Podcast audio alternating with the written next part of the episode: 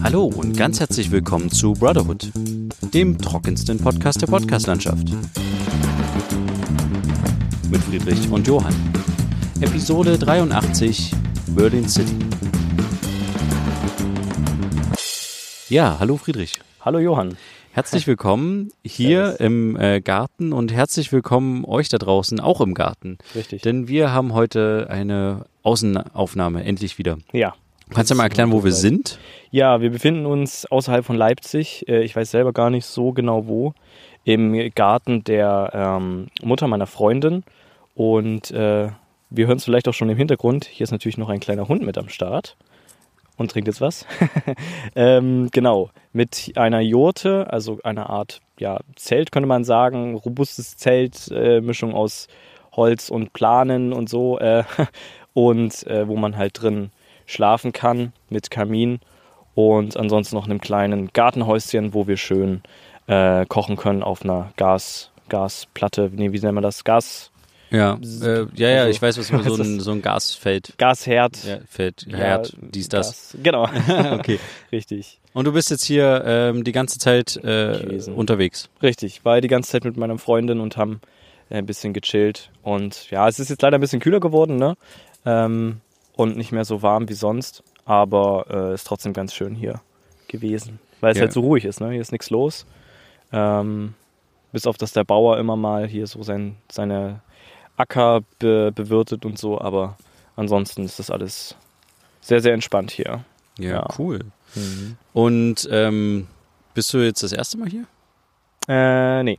Ich war schon vorher ein paar Mal hier, Hm. aber äh, jetzt halt mal so lange Zeit. Also sonst waren wir immer mal nur so am, an einem Nachmittag mal hier und ein bisschen chillen und ein bisschen entweder Gartenarbeiten machen oder in die Sonne chillen. Wobei ich da nicht so der Sonnentyp bin, sondern eher ein Schatten neben der Sonne. Und könntest du dir das vorstellen, äh, länger hier so zu bleiben? Ja. Also so draußen, naturmäßig, äh, Ja. ein bisschen außerhalb der Stadt? Auf Also ist jeden jetzt Fall. nicht so weit weg von der Stadt, aber schon Ist schon ein Stückchen, ja. Also, aber ich könnte es mir auf jeden Fall vorstellen. Also, es ist leider jetzt schon vorbei so. Also, ich hätte gern noch mindestens eine Woche mehr hier gechillt, ähm, weil es einfach super entspannt ist.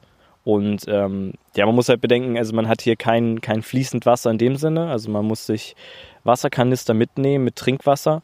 Es gibt hier eine Pumpe, die äh, Grundwasser hochpumpt, womit man duschen könnte. Das ist Ja. natürlich eiskalt, habe ich auch schon gemacht, aber es ist natürlich wirklich kalt. Ähm, und ansonsten Strom in der Jurte, wo man halt schläft, nicht.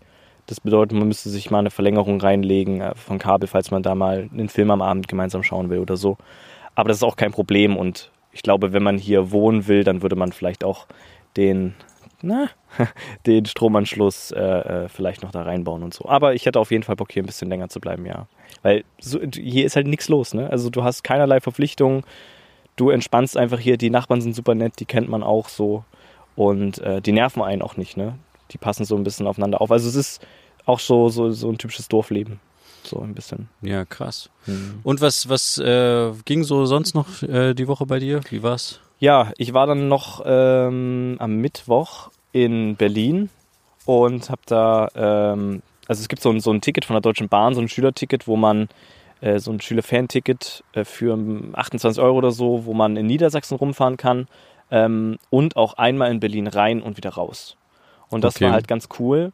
Und äh, dieser Mittwoch war der letzte Tag, wo man das machen konnte und auch das letzte Mal, dass ich das überhaupt machen konnte, weil danach bin ich kein Schüler mehr so. Äh, Ah, okay, ja, na klar. Deswegen äh, habe ich mir das dann gekauft und bin mit ein paar Freundinnen meiner Freundin ähm, nach Berlin gefahren. Wir haben uns natürlich den super Tag ausgesucht mit dem Sturm. Äh, Ah, ja, stimmt, da ging einiges da ab. ging Ne? einiges ab. Und äh, vor allem hat es auch geregnet in Berlin sehr viel. Das war doof, aber ich war halt selber noch nie so richtig in Berlin drin. Also wir sind immer nur so Echt? immer mal durchgefahren. Also das letzte Mal, als ich so ein bisschen mehr in Berlin war, war als ich ähm, beim Bundesverteidigungsministerium war. Ah, stimmt, das hast hatte du mal erzählt, ja, genau. Hier, genau. Aber da hatten wir nicht so richtig Zeit, mal so zu den typischen Sightseeing-Orten zu gehen, wie mal das Brandenburger Tor oder so, weißt du? Ja. Das habe ich halt vorher nie in Real Life gesehen. Und diesmal Echt? Hast stand das ich endlich. Ja, das ist Ah, eigentlich krass, ne? Du hast das noch nie gesehen. Also seit Ewigkeiten hier am Start, also und aber noch nie so richtig in der Hauptstadt gewesen, ja. Ist, Ja. sehr, ist sehr beeindruckend. Aber ich glaube, das geht vielen so jetzt Mhm. aktuell, die nicht groß wegfahren oder so und tatsächlich hier Urlaub in Deutschland in Anführungsstrichen machen, Ja. dass sie halt Sachen sehen. Also ich habe das von von äh, irgendwie von der Arbeit halt mitbekommen, dass halt jetzt auch viele in Sachsen unterwegs sind und halt sagen, oh krass, Sachsen ist eigentlich gar nicht so schlimm, Ja. ne, wie man immer hört. Also so Leute aus Bayern oder Nordrhein-Westfalen, Ja. die hierher kommen und hier mit dem Camper rumstehen und äh, irgendwie in der sächsischen Schweiz Ja, die Sächsische Schweiz. ne? ähm, ein bisschen Mhm. abhängen. Und genau, nee, also da bist du, glaube ich, nicht der Einzige, der halt ähm, je- jetzt erst nach und nach ähm, so das Deutschland als Urlaubsort so ein bisschen. Genau, ja, das eigene Land so ein bisschen entdeckt. Man Mhm. muss ja auch ehrlich sagen, man muss sich ja dafür auch Zeit nehmen für sowas. Also Natürlich. es ist ja nicht so, dass du, nur weil du hier aufgewachsen bist in Deutschland, dass du halt Deutschland kennst. Das stimmt. du musst ja. also, um wirklich irgendwie dich auszukennen in Deutschland, musst du ja eigentlich relativ viel inner, im, innerhalb des Landes reisen, weil es gibt ja echt viel. Also wir Ja. haben ja alles. Wir haben ja Seen, wir Mhm. haben Meeranschluss, Mhm. also gut, nicht Mittelmeeranschluss, aber oben halt so ein bisschen. Ja, Äh, und dann haben wir Berge, ja das stimmt. weiter unten. Wir haben krasse Flüsse eigentlich auch. Mhm. Also ja, es gibt schon eigentlich einiges zu sehen hier. Mhm. Ja, und krasse Natur.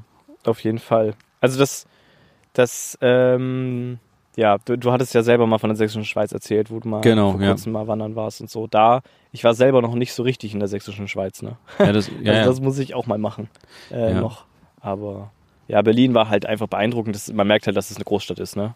Und das ist mir auch so ein bisschen unheimlich manchmal, weil halt so viel los ist. Überall fährt irgendwo was rum. Ich denke halt so, Berlin ist halt so, du ähm, kannst, glaube ich, Berlin gar nicht so richtig erfassen wie Ja. so andere kleinere Städte. Du, wenn du halt da wohnst, also so stelle ich es mir zumindest vor, wohnst du halt vorrangig in deinem Kiez, in Ja. deinem Bezirk Hm. und du betrachtest halt quasi deinen Bezirk als Stadt. Ja, Und äh, ja, äh, also nicht die ganze Stadt als Stadt, weißt Ja. du, du sagst dann halt, okay, ich gehe jetzt äh, hier bei, also weißt du, was ich meine? ja, na klar.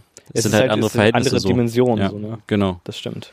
Und ja, aber ich trotzdem, ich finde es eine übelst interessante Stadt auf jeden Fall. Mhm. Aber irgendwie, ich weiß nicht, ich hatte mal, als ich früher noch ein bisschen jünger war und direkt nach dem Abi hatte ich übelst Bock mal so Berlin und so, vielleicht sogar hinziehen und Mhm. Ich denke, das ist auch vielen anderen so gegangen, die es irgendwie in die Hauptstadt gezogen hat aus Ja. meinem Jahrgang.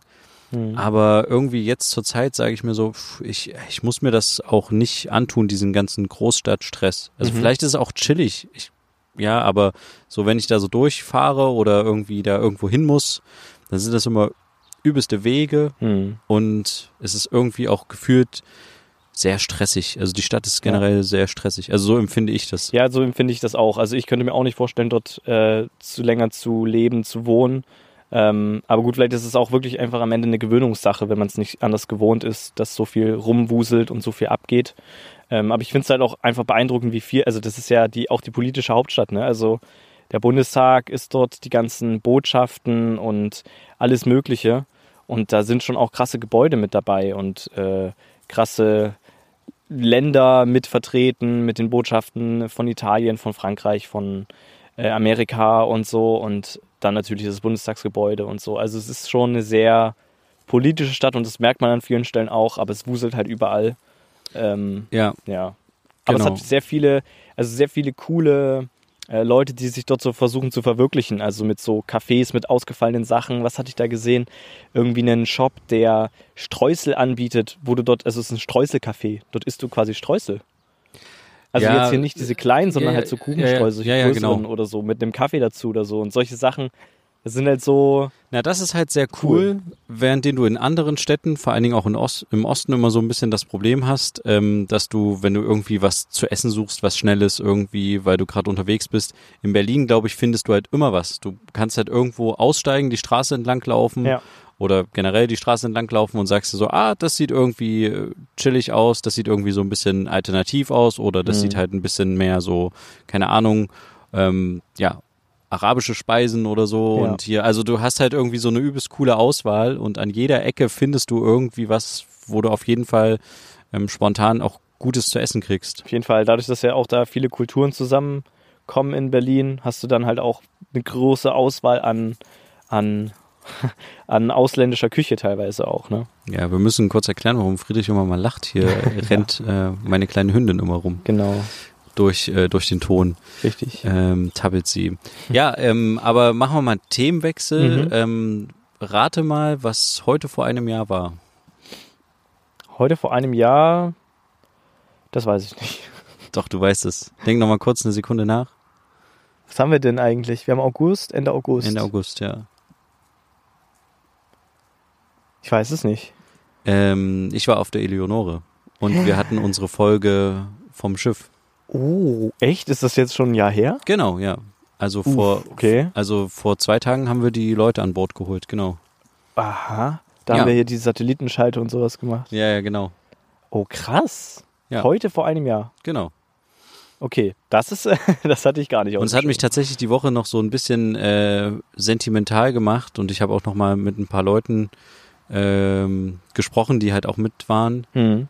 Und ähm, habe noch mal so ein bisschen versucht rauszufinden, was so aus den Leuten so geworden ist, Oh, cool. die eigentlich gerettet wurden und Hm. ja, also es ist ähm, so wie ich mitbekommen habe, ist es halt so, dass äh, ein paar, also es gab einen Verteilungsschlüssel Hm. es gab ein paar Länder, die wollten die aufnehmen, ähm, die Geretteten. Und haben halt gesagt, ja, also Deutschland will halt ein Kontingent aufnehmen, Portugal war dabei, England, ähm, Belgien, Frankreich, ja, und Italien, glaube ich, auch. Hm. Ähm, genau, und jetzt ist es aktuell so, dass ähm, so etwa so um den Daumen gepeilt sind tatsächlich so 20 etwa in Deutschland davon Okay. von den 104 Leuten, also es war ja eine ganze Menge.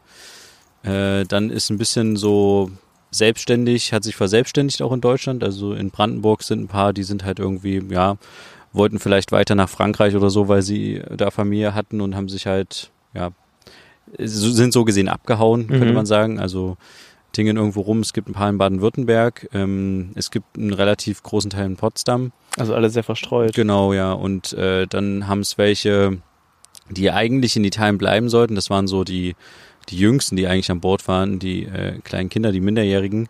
Äh, die haben tatsächlich dann noch äh, es nach England geschafft. Also sind Mhm. aus Italien abgehauen quasi, aus ihrem, aus ihrer Unterkunft und sind dann ähm, ja nach England rüber auf ein Containerschiff, haben die sich halt drauf geschmuggelt und sind dann äh, rüber gedüst und sind jetzt in England in Pflegefamilien und sind aber total glücklich und können auch relativ gutes Englisch schon. Okay.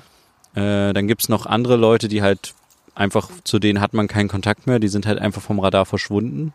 Okay. Was natürlich logisch ist, weil wie gesagt halt ein paar auch einfach abgehauen sind aus ihren Unterkünften, Hm. weil sie da halt nicht bleiben wollten, sondern irgendwelche Verwandten irgendwo hatten. Ein paar hatten welche in Frankreich, ein paar wie gesagt auch in England. Ähm, ja, ähm, dann gibt's welche, die in Frankreich beziehungsweise in Paris ähm, bisschen also so halt hängen geblieben sind und auf der Straße wohnen. Hm. Ähm, genau, die sind aber auch aus Italien einfach abgehauen. Hm. In Luxemburg, die hatten ja relativ schnell den, äh, die Leute dann auch äh, direkt zu sich geflogen, ausgeflogen aus Italien. Hm. Ähm, und die sind da auch gut angekommen alle und sind da alle relativ entspannt. Okay. Das ist eigentlich alles ganz cool. Hm. Ja, und ähm, ob in Portugal überhaupt welche gelandet sind, weiß man nicht so richtig. Also Okay. Portugal hat sein, seine Leute anscheinend, die es versprochen hat, die es nehmen würde, haben, haben sie nicht aufgenommen. Mhm. Ja, ähm, das ist so das, was ich so ein bisschen rausbekommen habe. Aber ja, das war heute vor einem Jahr. Krass. Und wie gesagt, das äh, Krass. ist halt die Frage so, ob das jetzt, also die Frage, die ich mir so stelle, gerade bei denen, die jetzt halt irgendwie in Frankreich auf der Straße wohnen oder sowas oder Mhm. äh, denen, zu denen man keinen Kontakt mehr hat, von denen man lange nichts mehr gehört hat, äh, ist halt wirklich die Frage, geht's denen jetzt halt besser als vorher oder geht's denen nicht besser? Mhm. Ja. Aber Das ist eine gute Frage, aber das wird man wahrscheinlich nie rausbekommen. Nicht, es sei denn, sie melden sich irgendwann wieder, ne? genau, ja. Ja. Aber das ist, das ist ja krass. Heute vor einem Jahr. Aber würdest du das nochmal machen, wenn du jetzt so drüber nachdenkst? Also, ähm, ich weiß nicht, also nur unter bestimmten Bedingungen. Mhm. Also ich würde, glaube ich, ähm, das, das, äh, das Schiff, mit dem wir unterwegs waren, war ja relativ klein und relativ, ähm, ja, in einem sehr schlechten Zustand, wie sich auch im Nachgang nochmal festgestellt hatte. Hm. Also wir hatten unglaublich viel Glück, dass das, ähm, dass das einfach nicht untergegangen ist, sage ich jetzt mal dumm Mhm. gesprochen, weil dann später, als es dann im Hafen war, ist jetzt nochmal jemand im Maschinenraum eingebrochen, weil der halt durchgerostet war. Oh. Und Okay. ähm, ja, es hatte halt äh, ein sehr. Ach so, es ist jemand im Maschinenraum eingebrochen. Ich dachte, es Ja, ist ja. jemand in den Maschinenraum eingebrochen. Nein, es Oh. ist jemand im Maschinenraum rumgelaufen und ist durch den Maschinenraum durchgebrochen. Oh mein quasi. Gott. Okay. Ja, und das sind halt, äh, wir hatten ja irgendwie ganz viele Schwierigkeiten da überhaupt mit dem Kahn, der war nicht schnell genug und bei hohen Wellengang war das sowieso schwierig alles und Mhm. zum Glück hatten wir nicht so hohen Wellengang bis auf den letzten Tag, Ja. wo wir dann gezwungen waren, äh, reinzufahren. Hm. obwohl uns ja kein Hafen, kein Land aufnehmen wollte. Ja. Aber ähm, ich weiß nicht, unter bestimmten Bedingungen würde ich es, glaube ich, nochmal machen. Mhm. Aber ich glaube, es müsste ein größeres. Also ich weiß jetzt halt, ich weiß jetzt halt die Fehler, die gemacht wurden, sage ich jetzt mal so, und wo Mhm. ich auf jeden Fall aufpassen würde. Also mit wem ich vor allem äh, rausfahre. Okay. Also ich würde mit ein paar Personen, mit denen ich unterwegs war, äh, würde ich nochmal rausfahren Mhm. und das nochmal dokumentieren. Hm. Aber ich würde nicht mit allen von denen nochmal rausfahren in derselben Okay. Konstellation. Ja, und Okay. ich weiß nicht, also wie gesagt, also mit einem größeren Schiff, vielleicht mit ein paar mehr Profis auch an Bord, Hm. die halt wirklich Seemänner sind. Wir waren ja zum größten Teil alles Laien, Ja. äh, bis auf ein paar Leute, die das wirklich konnten. Ne? Hm. Und ja, wir waren eine sehr, sehr, sehr, sehr kleine Besatzung für das Schiff. Mhm. Und ich glaube, das Beste wäre halt wirklich, das war halt so ein bisschen der Nachteil, dass ich äh, quasi nicht nur äh, Journalist auf dem Boot war, sondern auch gleichzeitig, weil wir so wenig Leute waren, auch noch Crew-Verantwortung hatte. Ja. Also ich musste ja mit Wache schieben. Mhm. Ähm, und ich glaube, ich würde dann halt sagen, ich würde nur mitfahren, wenn ich mich wirklich komplett auf meinen Job konzentrieren kann, weil das halt wirklich schon anstrengend ist. Du hast ja so, wir hatten ja so vier Stunden Rhythmen. Das heißt, du hast alle vier Stunden, äh, nee, du hast vier Stunden lang Wache Hm. und hast dann vier Stunden lang Pause. Hm. Und ähm, ja, das ist halt irgendwie so dieser Rhythmus, ne, dass du halt irgendwie mal so eine Frühschicht, Frühwache hast, dann hast du so eine späte Wache wieder und dann Ist halt nicht so ganz ja genau, genau, du hast halt das das tauscht ja immer auch durch. Das Ja. heißt, ähm, ja, du hast nicht immer früh und nicht immer nachts oder so, Mhm. aber du bist halt eigentlich durchgängig müde, wenn du halt vier Stunden irgendwie Wache hast so Ja. und dann zwischendurch natürlich noch eigentlich deine deine eigentliche Verpflichtungen oder deine eigentliche Arbeit als Journalist nachkommen willst. Mhm. Ne? Und deswegen wäre, glaube ich, um da ein bisschen ja, distanzierter von dem ganzen Geschehen zu sein und da entspannter drüber ja, berichten zu können, also beziehungsweise halt einfach Material zu sammeln, ist es halt besser, wenn du dir, wenn du unabhängig bist von der Crew und dir Mhm. halt einen eigenen Rhythmus äh, hast. Und das ist aber das Problem, was bei vielen dieser Rettungsschiffe halt so ist, die sind halt alle relativ klein Ja. und da ist es halt nicht so, dass du einfach sagen kannst, ey, ich bin aber irgendwie wichtiger Journalist, ich äh, ziehe mich auf meine Kabine zurück und ihr Mhm. könnt mich alle mal am Arsch lecken. ja, klar. Also sorry dafür, aber du, du kannst halt nicht so einfach so trennen, ne? Hm. Du musst dann da irgendwie mithelfen in der Küche oder wie gesagt halt bei Wache schieben, Ausguck halten, ob irgendwelche Container oder Kühlschränke rumschwimmen oder Mhm. so. Ja, und das ist halt, ja. Deswegen würde ich das, wie gesagt, unter gewissen Voraussetzungen nochmal machen. Aber ich wüsste jetzt halt, worauf ich auf jeden Fall achten würde. Und Okay. rückblickend war das eine krasse Erfahrung und Ja. äh, ich will es auch jetzt nicht missen, aber ähm, eigentlich hätte, hätte man es vielleicht nicht machen sollen. Okay. Also aus Sicherheitsgründen, glaube Ach ich. so, okay, aus Sicherheitsgründen. Also ja. wenn ich jetzt das, das, man das vor, dem, vor demselben weiß. Schiff stehen würde, mit Mhm. derselben Crew, mit der Erfahrung, was da alles möglich ist und ja, wie gesagt, wir hatten nicht nur einmal Glück, wir hatten hundertfach Glück geführt, Hm. ähm, würde ich es eigentlich, würde ich vor dem Schiff stehen und sagen, nee, ich würde es nicht machen, Hm. weil es einfach, ja, auf Glück basiert hat, dass wir das so gemacht haben, wie wir es gemacht haben und dass es halt niemand verletzt wurde oder so dabei, ja. Ja. Dass ihr nicht selber noch. Oder genau, dass Mhm. keiner von uns über Bord gegangen ist oder Ja. so. Und ja, auch bei dem Sturm, wo wir reingefahren sind, äh, das war ja so ein Moment, wo ich richtig Schiss hatte, weil sowas habe ich echt noch nie erlebt und das, äh, das will man, glaube ich, auch nicht nochmal erleben. Gerade Mhm. auch mit so einem kleinen Schiff, wo du halt wirklich, du bist halt voll dem Meer ausgeliefert, du hast nichts um Mhm. dich herum. Es blitzt, du hast einen übelsten Wellengang, es knallt die ganze Zeit und du hast echt Schiss, weil die, weil das alles so windet und alles irgendwie wegfliegt und so, dass du halt selber über Bord gehst. Und wenn halt jemand über Bord gegangen wäre, wir hätten den halt, ich weiß nicht, ob wir den halt so schnell gefunden hätten. Beim Sturm. Weil du kriegst auch nicht so richtig was mit Ja. bei diesem Sturm, also du, bei so einem Sturm. Die Hm. Maschinen sind laut, äh, der Sturm an sich ist laut und wenn es da halt Platsch macht und jemand drüber fliegt, ja, wenn der nicht eine Rettungsweste anhat mit so einem Signallicht dran, dann ja, ist halt, weiß nicht. Ist, also es, ja. das war schon, wir hatten natürlich alle Rettungswesten an und so, ne, aber ich dachte mir manchmal schon, oh, das jetzt geht's schief. Also in dieser Mhm. besagten Nacht, in der wir dann auch reingefahren sind, dachte ich Okay. schon krass. Krass. Na gut, aber ähm, eigentlich wollte ich nur kurz sagen, dass äh, das vor einem Jahr war und Ja. wir von einem vor einem Jahr quasi äh, von dem Rettungsschiff ähm, unserem Podcast trotzdem durchgezogen Ja. haben. Ja. Genau. Cool.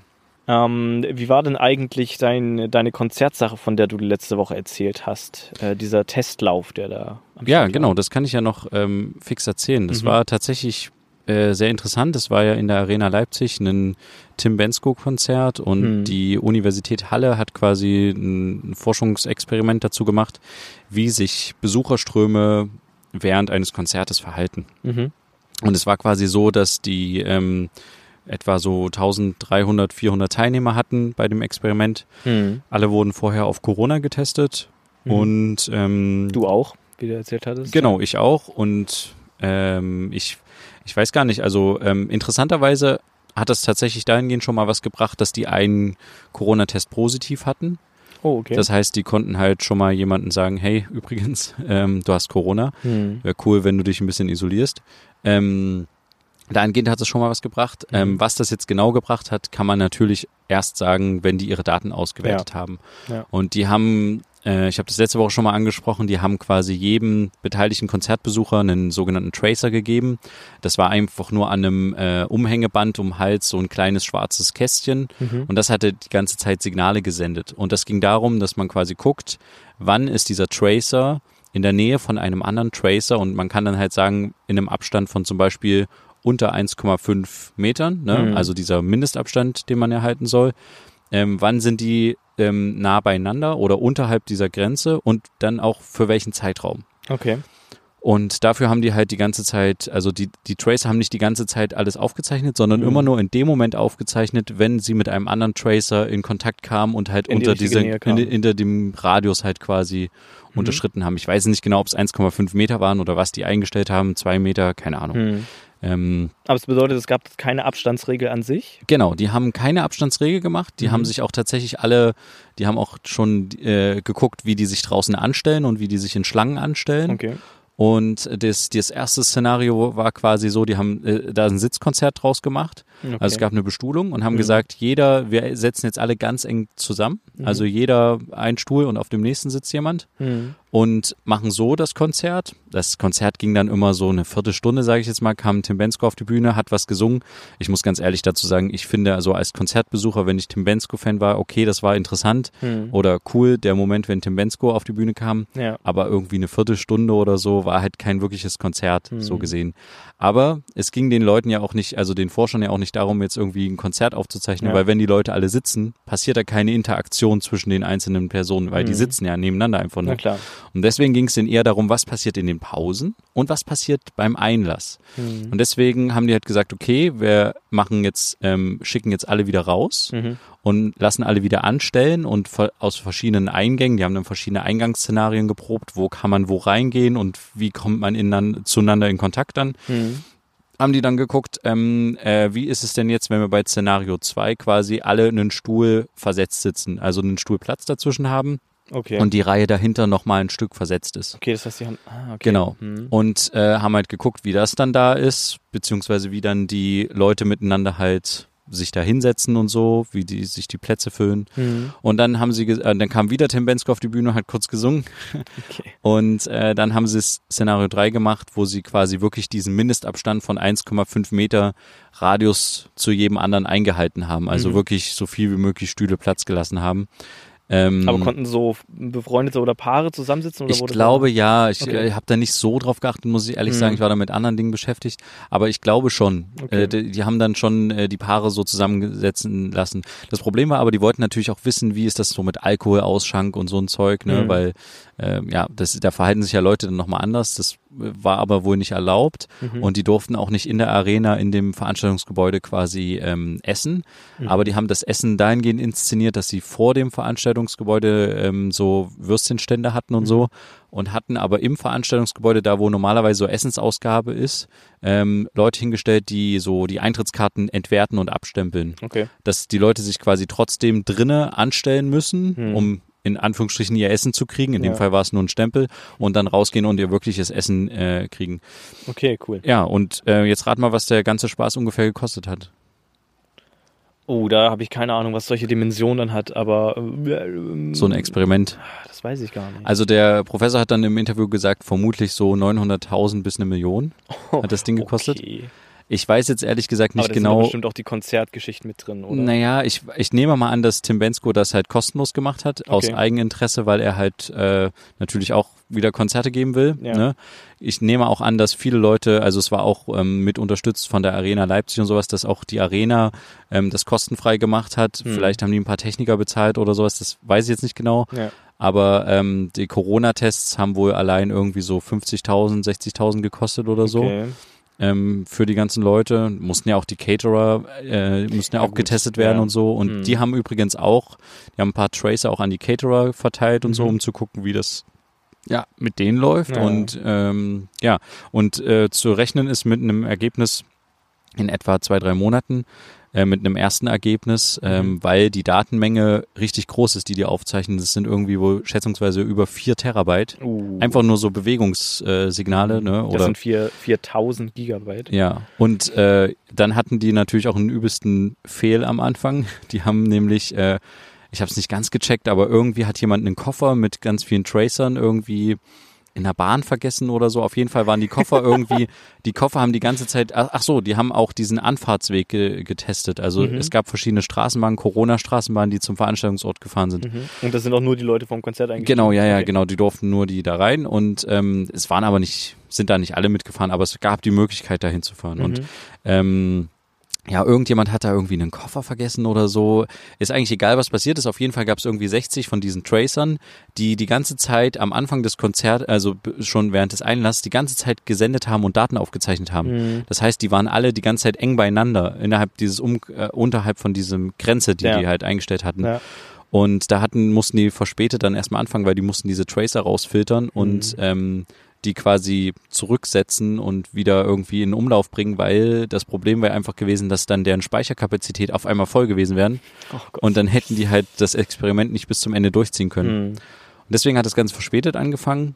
Und ja, aber es, ich äh, weiß nicht, also die haben sich alle sehr viel Hoffnung darauf gemacht, dass sie halt sagen, also hat auch der Professor im Interview gesagt, wir wollen jetzt nicht irgendwie, dass wir, uns ist klar, dass danach nicht die Konzerte alle stattfinden. Ja. Ne?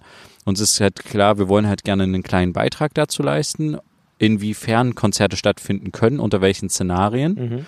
Und ähm, im Idealfall soll es halt in seiner Vision so sein, dass man halt sagt, okay, ähm, eine Versammlungsbehörde sagt halt, ähm, da wird ein Konzert angemeldet und die sagt halt, okay, ähm, wir können das zulassen, aber wie wäre das denn, also wie viele Infizierte gibt es ungefähr denn danach? Und dann sagt halt der Okay. Veranstalter, naja, du kannst damit halt rechnen, dass danach in deiner Stadt 10 bis 20 Leute im Schnitt, vermutlich, ähm, infiziert sind und neu infiziert sind. Hm. Schaffen das deine Krankenhäuser? Mhm. Kann man das halt befürworten, wenn so viele sind oder so wenige, Ja. wie auch immer man das, von welcher Seite man das sieht. Mhm. Ähm, genau, also dass man halt so eine Abwägungssache machen kann. Dass Okay. man halt sagen kann, okay, wenn da jetzt 5000 Leute zum Konzert gehen, sind das irgendwie 10 Leute, wenn da 10.000 kommen, sind das 40 Leute. Hm. Sag, es sind Ja, fiktive jetzt- Zahlen, muss ja. ich dazu sagen, ne? einfach nur so ausgedachte Zahlen, aber sowas in der Art, das wäre halt seine Vision des Ganzen gewesen. Und ich weiß nicht, ob das, äh, also ob das jetzt klappt, Hm. ob das überhaupt eine gute Maßnahme ist, das so zu sehen, aber Nee, ich finde, es ist auf jeden Fall schon mal ein Schritt in die richtige Richtung, dass man halt eben nicht sagt, von vornherein, Konzerte können nicht stattfinden, weil wir da alle auf engen Raum und sowas, sondern dass man jetzt mal so einen Testlauf hatte, wo man sagen kann, okay, es ist so und so gelaufen und es ist vielleicht doch hier und da anders gelaufen, als man jetzt im Vorhinein dachte, dass es gar nicht geht oder so. Weißt du, wie ich meine? genau. Und Ja. das dafür ist es vielleicht eine ganz, ganz gute Sache irgendwie, aber mussten die Leute, die dort zum Konzert kamen, die mussten aber wahrscheinlich keinen Eintritt zahlen, oder doch? Nee, nee, die mussten keinen Die Eintritt konnten zahlen. sich voranmelden. Äh, und Genau, dann- man musste sich vorregistrieren lassen. Mhm. Und ähm, eigentlich wollten die das mit 4000 Leuten machen, aber die hatten dann zu wenig Anmeldungen und hier haben sie die Experimentzahl runtergesetzt auf 2000 Leute, die Mhm. daran teilnehmen sollen. Haben sie auch nicht ganz geschafft, aber ich Oh. glaube, um das zu simulieren, was sie wollten, waren die 1400 oder so, was am Ende waren, auch okay. Also Mhm, klar wäre es cool okay. gewesen, das mit mehreren Leuten zu machen. Ja. Aber ich, ich glaube, die haben, für die war es trotzdem erfolgreich, weil sie halt auch gehört haben, ab dem Moment, wo sie das veröffentlicht haben, dass sie so eine Studie machen wollen, haben sich mehrere andere Forschergruppen weltweit bei denen gemeldet und Mhm. gesagt, hey, wir planen so ein ähnliches Experiment und äh, habt das gemacht. dann oder so. äh, kann man sich halt connecten Ja. und es geht, äh, generell ist es ja bei der Wissenschaft auch so, nur weil die jetzt da irgendwelche, ähm, ja, irgendwelche Ergebnisse erzielen, heißt es ja nicht, dass das jetzt irgendwie die große Wahrheit ist Mhm, und dass das quasi jetzt äh, nur, weil in Leipzig das getestet wurde, weltweit Konzerte so und so Ja, nach ja. den Regeln stattfinden, Na sondern es ist ja nur ein Baustein und so funktioniert ja auch Wissenschaft, so wie ich das immer von meiner Frau verstehe, ähm, dass sich die Wissenschaft auch immer selbst hinterfragt und dass halt immer wieder dazu halt auch Experimente gemacht werden und das halt irgendwie nachgeprüft wird oder nachgemacht wird, hat das eigentlich so funktioniert, Mhm. wie die das gemacht haben, was Mhm. könnte falsch gelaufen sein, wie können wir das verbessern, Analysemethoden werden neu überdacht und so. Mhm. Also es ist ja immer, die Wissenschaft ist ja immer so ein Fortschritts oder so ein, ja, so ein Ding, was sich immer wieder wandelt oder ein selbst. laufender Prozess. Genau, ist ein laufender Mhm. Prozess. Und nur weil die jetzt halt ein, In- äh, ein, äh, ein Experiment durchgezogen haben, heißt das halt nicht, dass es jetzt irgendwie das Resultat bindend ist für Ja. Ganz Deutschland oder so. Ja, na klar. Genau. Aber sie sagen halt von sich, also der Prof hat halt gesagt, für die ist das schon ein wichtiger Baustein gewesen, das Konzert. Und ja, Aber werden die das vielleicht nochmal irgendwie sowas wiederholen, weil jetzt ein Ergebnis aus einer Sache irgendwie rauszuziehen, ich weiß nicht, ob das vielleicht. Weiß ich nicht. Ich nehme an, die äh, gehen dann einfach, sind dann einfach äh, da, dahingehend interessiert, was die anderen Forschergruppen machen Okay. in den anderen Ländern. Ich glaube irgendwie eine Forschergruppe aus Australien hatte sich gemeldet und irgendwie Schweden oder Dänemark, weiß ich jetzt nicht Mhm. mehr genau. Mhm. Und noch irgendwie ein, zwei andere, die das, die auch sowas in der Art testen wollen. Mhm. Ich glaube aber nicht, dass die Uni Halle so viel Ressourcen hat, dass die das jetzt gleich nochmal machen. Vor allen Dingen, Okay. weil sie ja von sich sagen, dass sie Richtung Oktober die ersten Ergebnisse haben. Ja.